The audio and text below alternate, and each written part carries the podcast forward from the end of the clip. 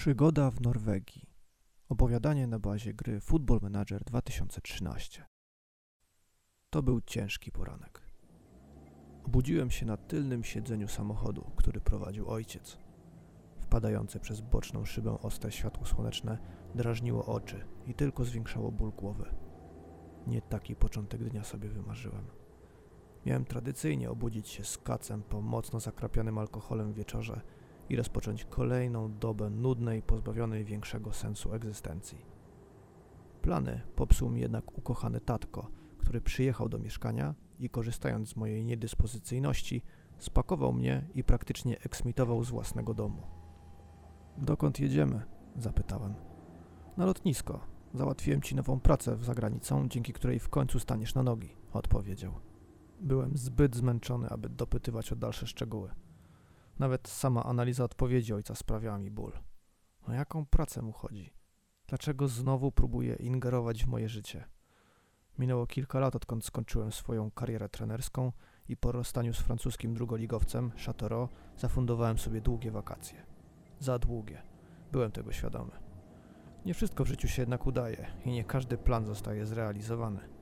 Popełniłem kilka błędów w minionych 30 latach, podjąłem parę złych decyzji zawodowych. Miałem dobre powody, by zrobić sobie przerwę. Od świata piłki nożnej odciąłem się na dobre. Dałem mu sobie zapomnieć w środowisku i jakoś wcale nie spieszyło mnie się do powrotu. Samochód zatrzymał się pod lotniskiem imienia Fryderyka Chopina w Warszawie. Staruszek wyjął moją torbę z bagażnika i stanowczo pomógł mi wysiąść z samochodu i zameldować się w odpowiednim terminalu. Okazało się, że zafundował mi wycieczkę do Norwegii. Znakomicie. Będzie jeszcze chłodniej i bardziej ponuro niż w tym smutnym kraju.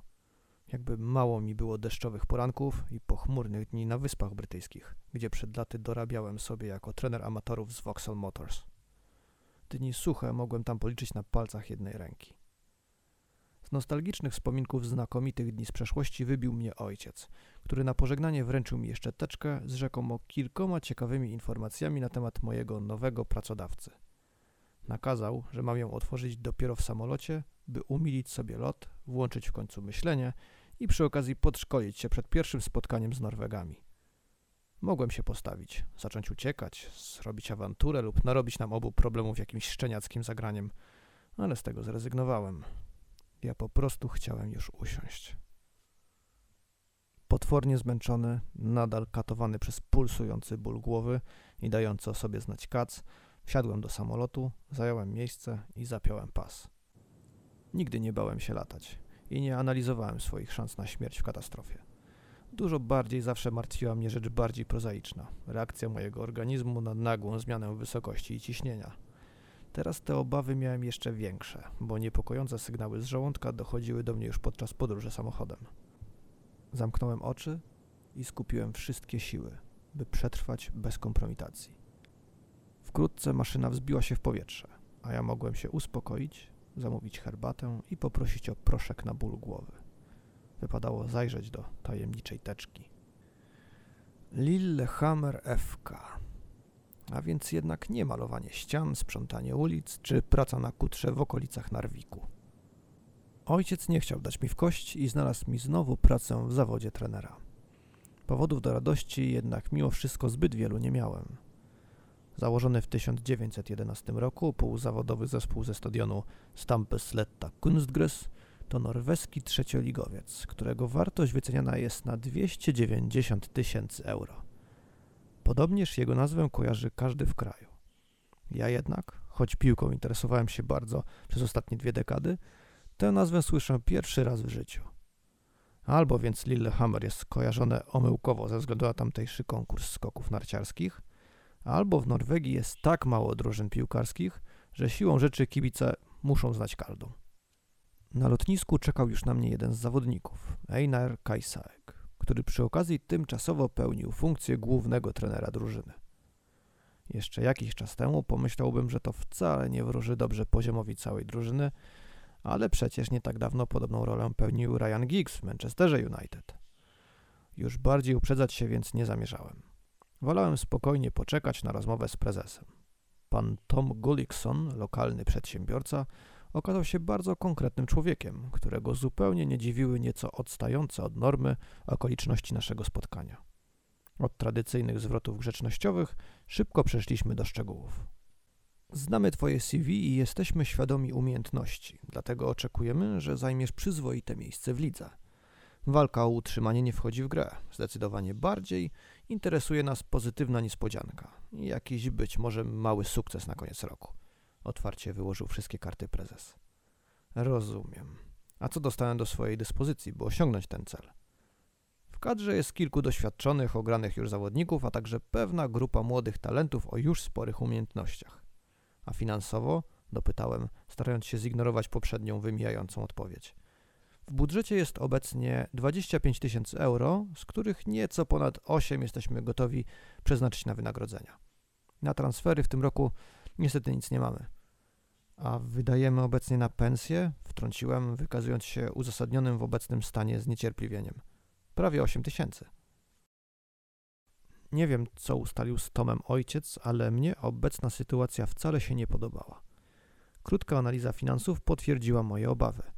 W obecnej chwili klub był w stanie oddać do mojej dyspozycji 130 euro wolnych środków. Trudno było nawet robić dobrą minę do złej gry. Wraz z asystentem wybrałem się jeszcze na boisko treningowe, by spojrzeć własnym okiem na kadrę. Einar był podekscytowany wizją współpracy ze mną, dopytywał o pierwsze przemyślenia. Miałem jednak zbyt duży mętlik w głowie, by sprecyzować jakiekolwiek opinie. Podczas spaceru dowiedziałem się jeszcze, że przeciętne wynagrodzenie piłkarza w trzeciej lidze norweskiej to 600 euro. Szanse na wzmocnienia z każdą chwilą i informacją malały coraz bardziej. Prezes musiał się o mnie sporo dowiedzieć. Inaczej nie byłem w stanie wytłumaczyć, dlaczego tak głęboko wierzył, że podejmę tę rękawicę i znowu zgodzę się budować coś z niczego. Takie wyzwania sprawiały mi ogromną przyjemność przed laty i pozwoliły zbudować pewną renomę w środowisku. Byłem już jednak nimi zbyt zmęczony, znudzony ciągłą walką z tymi samymi problemami gdzieś na peryferiach wielkiego futbolu. Tak w każdym razie sądziłem. Einar zarządził krótką grę treningową, pozwalając mi ocenić obecny skład Lillehammer FK. Kilkuminutowa potyczka nie dała mi zbyt wielu powodów do optymizmu. 19-letni bramkarz Paul Anders Carlsen okazał się jednym z niewielu jasnych punktów kadry. Obdarzony świetnym refleksem i wykazujący spory potencjał chłopak zdecydowanie wyróżniał się na tle pozostałych golkiperów. A i tylko utrudniał życie napastnikom, którzy próbowali pokazać się z dobrej strony i zamaskować wiele swoich braków. Nawet najsolidniejszy z nich, amatorsko kopiący piłkę po pracy w Lillehammer Hollander Nikolaj Winders, miewał problemy z kopnięciem piłki w wybranym kierunku. W ciągu 30 minut jedyne co mu wyszło to kilka główek. Na takim tle grający asystent Einar i jego dobry druh ze środka pola, mający amerykańskie korzenie Abuladzi, nie mieli nawet za bardzo możliwości wypaść kiepsko. Dobrze rozdzielali piłki, potrafili dyrygować kompanami i dyktować tempo gry. Widać było, że mają posłuch w drużynie i potrzebne doświadczenie. Zmęczony długą podróżą i przytłoczony niespodziewanym prezentem od ojca, poprosiłem Einara o odwiezienie do wynajętego mieszkania. Doba hotelowa była opłacona do jutra, bo w Lillehammer nie mają pieniędzy na fundowanie pobytu przyszłym, niedoszłym pracownikom. Miałem mało czasu, by się namyślić i podjąć decyzję. Ból głowy znowu zaczął wracać. Noc była długa i nie należała do zbyt komfortowych. Setki pomysłów i wizji przyszłości po podjęciu różnych decyzji przelatywały mi przez głowę, nie pozwalając zasnąć. Mogę przecież potraktować to jako okazję na dorobienie sobie paru groszy, a przy okazji ułożenie życia na nowo w innym miejscu. Norwegia miała wiele atutów, z których mógłbym skorzystać, gdy powrót do trenerki z różnych względów nie wyszedł. A miał powody, by nie wypalić, bo oczekiwania prezesa były spore i nijak nie współgrały z dostępnymi w klubie środkami. Postanowiłem spróbować. Dla siebie i dla staruszka, który pewnie trochę się narobił, wynajdując mi klub piłkarski gdzieś setki kilometrów od domu. Będę musiał z nim pogadać. Jak on tego w ogóle dokonał? Rozmowa z prezesem przebiegła sprawnie. Nawet trudno było nazwać to negocjacjami w sprawie kontraktu, bo ani klub nie był w stanie zaoferować mi wiele, ani ja też zbyt dużo nie oczekiwałem. Dogadać się więc było łatwo. Po zakończeniu papierkowej roboty dotyczącej mojej umowy i ustaleniu zakresu obowiązków, mogłem zabrać się do pracy. W teorii powinienem najpierw przeprowadzić jeszcze kilka treningów, rozejrzeć się po okolicy, poczytać o historii norweskiej piłki i aktualnej sytuacji w trzeciej lidze, ale w rzeczywistości nie było na to czasu. Start sezonu zbliżał się wielkimi krokami, a drużyna wymagała szybkich wzmocnień, by w ogóle mieć szansę na dobre miejsce. Zawsze dbałem o klubowy budżet. Dlatego też z tak wieloma prezesami różnych klubów dobrze mnie się współpracowało. W Lillehammer FK wiedziałem jednak, że z kilku swoich zasad będę musiał zrezygnować, by myśleć o jakichkolwiek sukcesach. Pilnowanie finansów było jedną z nich. Przy 130 euro w budżecie nie miałem co marzyć nie tyle nawet o jakichkolwiek transferach, ale nawet o zakontraktowaniu paru bezrobotnych graczy. Potrzebowałem uwolnić choć część gotówki na pensję. Jedynym graczem, którego już na ten moment mógłbym skreślić, był skrzydłowy Morten Fossum. Zbyt wolny i słaby technicznie na swoją pozycję, a do tego słaby kondycyjnie. Za jego usługi klub płacił miesięcznie 625 euro. Dużo za dużo. Zaprosiłem go do swojego prowizorycznego biura i w krótkich żołnierskich słowach poinformowałem o zerwaniu kontraktu. Wiedziałem, że będzie to wiązało się z odszkodowaniem, ale było ono niewielkie, a na porozumienie stron nie miałem co liczyć. Nikt o zdrowych zmysłach nie rezygnuje z dodatkowego przychodu w takiej kwocie. Morten nie był zadowolony, ale chyba domyślił się, że nie ma sensu dyskutować. Dawno już nie czułem się tak źle. Nigdy wcześniej nie decydowałem się na tak pochopne i ostre decyzje, a tutaj podejmowałem je już w pierwszym dniu oficjalnej pracy. W głowie zaczęły pojawiać się myśli, że może jednak praca w Lillehammer FK to nie był taki dobry pomysł. Czas naglił, więc takie rozmyślenia musiałem odłożyć na kolejną noc. Jeszcze przed treningiem asystent wprowadził mnie w ciekawą nowinkę autorstwa Norweskiej Federacji, która na swojej stronie prowadziła regularnie aktualizowany spis zawodników szukających pracy. Nie miałem wyjścia.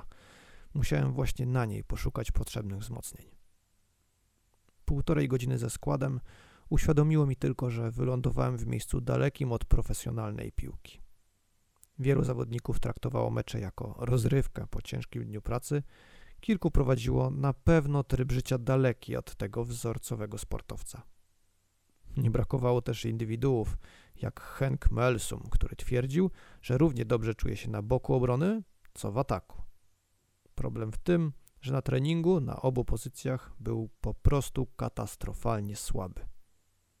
Okruszyn zawodowstwa w podejściu do futbolu musiałem szukać w osobach swojego asystenta, Einara Kajsega, i jego dwóch równie spokojnych, mających już swoje lata na karku pomocników, Aboladziego i Stensruda. Wokół nich i wspomnianego wcześniej golkipera Carlsena postanowiłem zbudować swoją drużynę na najbliższy sezon. Po zajęciach wróciłem do biura, usiadłem przy biurku i wlepiłem oczy w monitor komputera. Na stronie federacji widniała długa lista nazwisk. Który z tych piłkarzy odmieni losy klubu i pomoże mi budować ten projekt? Szczegółowych informacji brakowało, więc musiałem operować na krótkich streszczeniach kariery i własnych opisach zawodników. Kilku dało się odrzucić z miejsca, bo już z tych paru zdań bił obraz osób o dość swobodnym podejściu do pracy i kariery piłkarskiej. A ja szukałem profesjonalistów. Wybrałem kilka nazwisk, przeprowadziłem parę rozmów telefonicznych i umówiłem się na spotkania. Trzeba było wybrać się na zasłużony odpoczynek i przygotować dalszy plan działania. Przy wyjściu spotkałem jeszcze Einara, który kolejny raz dopytał o moje samopoczucie. To był miły facet, choć dziwny. Masywny, łysiejący już gość, który postanowił poświęcić swoje życie piłce nożnej. Jego nieustanna ciekawość o moje przemyślenia i entuzjazm związany z wizją wspólnej pracy trochę mnie początkowo niepokoiła, ale z czasem uświadomiłem sobie, że taki już jest jego styl bycia. Stara się być zawsze w stu procentach zaangażowany w swoją pracę, co czasami ma zabawne konsekwencje. Wybrałem się z nim i fizjoterapeutą na piwo, licząc na nieco lepsze poznanie współpracowników i zdobycie kilku informacji o lokalnej piłce. Warto było. Tylu faktów nie zdobyłbym z żadnej broszury. Następnego dnia pod klubowymi budynkami zauważyłem sporo nowych samochodów. Zdezelowane Toyoty, stare Saby, nawet jedna solidnie nadgryziona zębem czasu Łada sygnalizowały, że kilku zaproszonych na testy zawodników zjawiło się już na miejscu. Po szybkim powitaniu zarządziłem gierkę treningową, w której nowi mieli wymieszać się w dwóch składach z dotychczasowymi graczami Lillehammer FK. Liczyłem na wybranie tych, którzy najlepiej wypadną na tle obecnej kadry. Czasu na dalsze szukanie zbytnio nie miałem, więc musiałem trzymać kciuki, by wśród tych obecnych udało się znaleźć wzmocnienia. Przed laty od obrony zacząłem budować skład półamatorskiego Waxel Motors w szóstej lidze angielskiej i wówczas przyniosło to pozytywne efekty. Podobną politykę zamierzałem zastosować w Norwegii. Moją uwagę już po pierwszych minutach przykuły dwie osoby. 27-letni Christian Spar i o 5 lat młodszy Peder Hierman. Pierwszy był opanowanym stoperem, który doskonale wiedział na czym polega gra na środku obrony. Do tego widać, że sporo czasu poświęcił na trening stałych fragmentów gry, bo z rzutu wolnego już przy pierwszej próbie pokonał naszego rezerwowego golkipera. Taka broń może zapewnić nam kilka ważnych punktów w sezonie. Drugi z zawodników był nawet szybkim lewym obrońcą, który do tego potrafił całkiem nieźle pilnować rywali. W każdym razie nieźle radził sobie z moimi dotychczasowymi bocznymi pomocnikami. Po drugiej stronie boiska tymczasem robił co chciał Ole Martin Skagewang. Nie był to co prawda wirtuos i wybitny technik, ale jak na trzecią ligę norweską dysponował odpowiednim warsztatem. Był do tego szybki i potrafił celnie dośrodkowywać, co już wyróżniało go na tle półamatorów z Lillehammer. Czułem, że na tę trójkę przekroczę już dostępny budżet, ale musiałem jeszcze wzmocnić ofensywę. Tutaj jednak trzeba było iść na pewien kompromis i nie tyle wybierać najlepszych, co tych dobrych i tanich. Zdecydowałem się więc na przyzwoitych Norwegów, Wegarda Doceta i Estiana Tikiego Radstodera, którzy nieźle wypadli podczas gierki, a i nie zażądali zbyt wielkich wynagrodzeń. Umowy z całą tą piątką pochłonęły prawie 2000 euro. Księgowa nie kryła zaskoczenia, widząc kwoty na papierach. Prezes przyjął moje decyzje w milczeniu, decydując się poczekać do pierwszych meczów i występów nowych nabytków. Przynajmniej tyle zaufania od niego dostałem. Czas do pierwszego sparingu minął błyskawicznie. 2 marca jechaliśmy już autokarem na towarzyskie spotkanie z amatorami z Modum. Po raz pierwszy miałem okazję sprawdzić, jak w praktyce wypada moja trenowana przez poprzednie kilkanaście dni formacja, w której za kreowanie akcji ofensywnych odpowiadają nie tyle środkowi pomocnicy, co wysoko ustawieni skrzydłowi. Do tego dwaj wspierający się snajperzy, nieustannie zmieniający się rolami i wywołujący chaos w szeregach obrony rywali. Od początku przeważaliśmy. Stwarzaliśmy mnóstwo okazji, ale piłka nie chciała przekroczyć linii bramkowej. Na domiar złego, zaraz po zmianie stron, Skagewank nabawił się kontuzji i musiał zejść z boiska. Wyglądało to fatalnie i fizjoterapeuta zabrał go od razu do szpitala. Diagnoza była katastrofalna. Zerwane ścięgno podkolanowe oznaczało co najmniej trzy miesiące przerwy. Tyle było z pierwszego ze wzmocnień. Na boisku tymczasem dobiegł koniec festiwal nieskuteczności. Bezbramkowy remis nie był najlepszym rozstrzygnięciem w pierwszym meczu, ale aż 25 strzałów na bramkę dawało jakieś powody do optymizmu. Musiałem tylko liczyć na trochę lepszą skuteczność pod bramką moich napastników. Atmosfera w zespole była dobra. Stara kadra z zadowoleniem przyjęła transfery do klubu. Dla wielu półamatorów zakontraktowanie profesjonalnych współpracowników było sygnałem, że trzeba wziąć się w garść i trochę poważniej podchodzić do swoich obowiązków w Lillehammer. Niby nie miałem prawa niczego od tych kilku podopiecznych wymagać, a nawet powinienem im być wdzięczny za chęć poświęcania wolnego czasu dla drużyny, ale nie tego oczekiwali kibice i prezes. Szybki i sprawny rozwój wymagał zmian od fundamentów, tym wyzbycia się poczucia gry dla rozrywki. Marzec upłynął mi błyskawicznie na zgrywaniu kadry i dopracowywaniu nowego ustawienia. Wyniki sparingów napawały nawet prezesa optymizmem, który był pod wrażeniem efektownych triumfów na Ottestad i Oslo City, czy wyszarpanego remisu z wyżej notowanym Sanderfjordem. I tylko ten kończący okres przygotowawczy mecz z innym trzecioligowcem, Kwum Oslo, który przegraliśmy 1-2. Czy był to tylko zimny prysznic na otrzeźwienie, czy może jednak sygnał, że wcale nie jesteśmy tak mocni? Jak zwykle późno w nocy, tuż przed snem, przez głowę przelatywały mi setki myśli. A rano znowu będzie walka z budzikiem i negocjacje o jeszcze jedną drzemkę. Do rozpoczęcia pierwszego meczu ligowego pozostało kilka minut. Za sobą miałem już odprawę. W milczeniu przyglądałem się tablicy, na której rozrysowana była formacja i wypisane nazwiska pierwszej jedenastki. Za moimi plecami, w większości w milczeniu, zawodnicy przygotowywali się do gry, ubierając getry czy korki. Skład wyglądał dobrze. Formę i kondycję też przygotowaliśmy, analizowałem w myślach. Teraz jednak trzeba będzie przekuć to na wyniki. Nie wyglądało na to, że moi podopieczni czują presję przed pierwszym gwizdkiem. Dla zawodowców nie było to nic nowego, a i amatorzy takie mecze rozgrywali już nieraz. Sytuacja układała się po naszej myśli. Wyrównana pierwsza połowa zakończyła się bramkowym remisem, choć to Lillehammer dłużej posiadało piłkę i wyglądało na zespół, który kontroluje sytuację. W 64 minucie sędzia pokazał jednemu z defensywnych pomocników Orn Horten drugi żółty kartonik. Prawie pół godziny w przewadze jednego gracza. Lepiej w debiucie trafić nie mogłem. Wiedziałem jednak, że takie mniej doświadczone drużyny potrafią w takich chwilach zbyt optymistycznie ruszyć do ataku i nadziać się na kontrataki. Przekazałem więc Kajsegowi, by grali z wyczuciem i odpuścili szalone szarże. Czy to był błąd?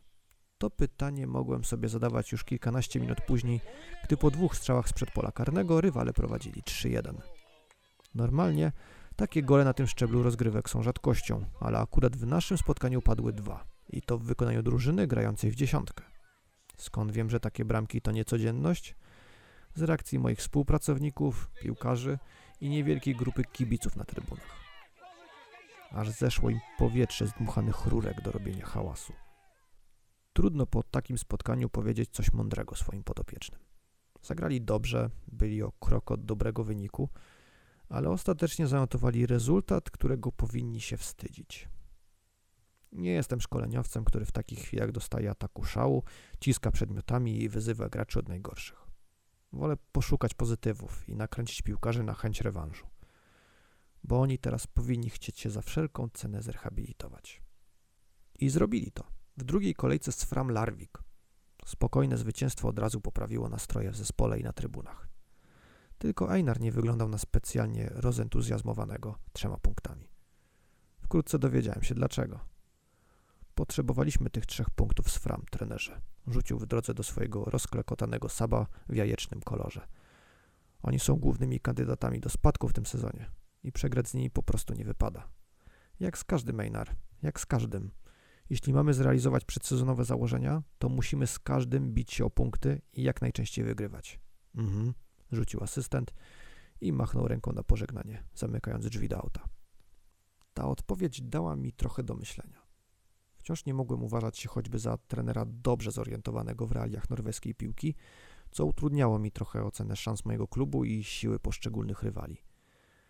Kajsek te kluczowe informacje miał, bo żyje piłką w tym rejonie od dobrych kilkunastu lat. Może on wie, że zajęcie przez Lillehammer miejsca w górnej połowie tabeli jest w rzeczywistości poza naszym zasięgiem. Nawet pomimo tych kilku wzmocnień. Nie mogłem jednak teraz poddać się wątpliwościom i zacząć wątpić w cały projekt i swój skład, jeśli miałem odnieść sukces. Ziarno obaw zostało jednak zasiane. Boiskowa rzeczywistość szybko potwierdziła niewypowiedzianą sugestię Einara. Po kilku rundach Lillehammer miało na koncie więcej porażek niż zwycięstw i cieszyło się niechlubnym tytułem najgorzej broniącej ekipy w całej grupie pierwszej, trzeciej ligi norweskiej. Dziękuję za wysłuchanie pierwszej części opowiadania na bazie kariery w grze Football Manager 2013. Jeśli materiał Ci się spodobał, zostaw łapkę w górę i zasubskrybuj kanał, by nie przegapić kolejnych odcinków.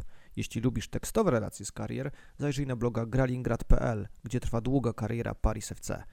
Zawsze aktualne informacje o nowych odcinkach i wszystkich publikacjach znajdziesz na profilach społecznościowych Gralingradu na Facebooku i Twitterze. Linki są w opisie. A jeśli podoba Ci się to, co tworzę i chciałbyś mnie wesprzeć, by odcinków pojawiało się jeszcze więcej, zajrzyj na profil Gralingradu na Patronite. Dzięki i do usłyszenia.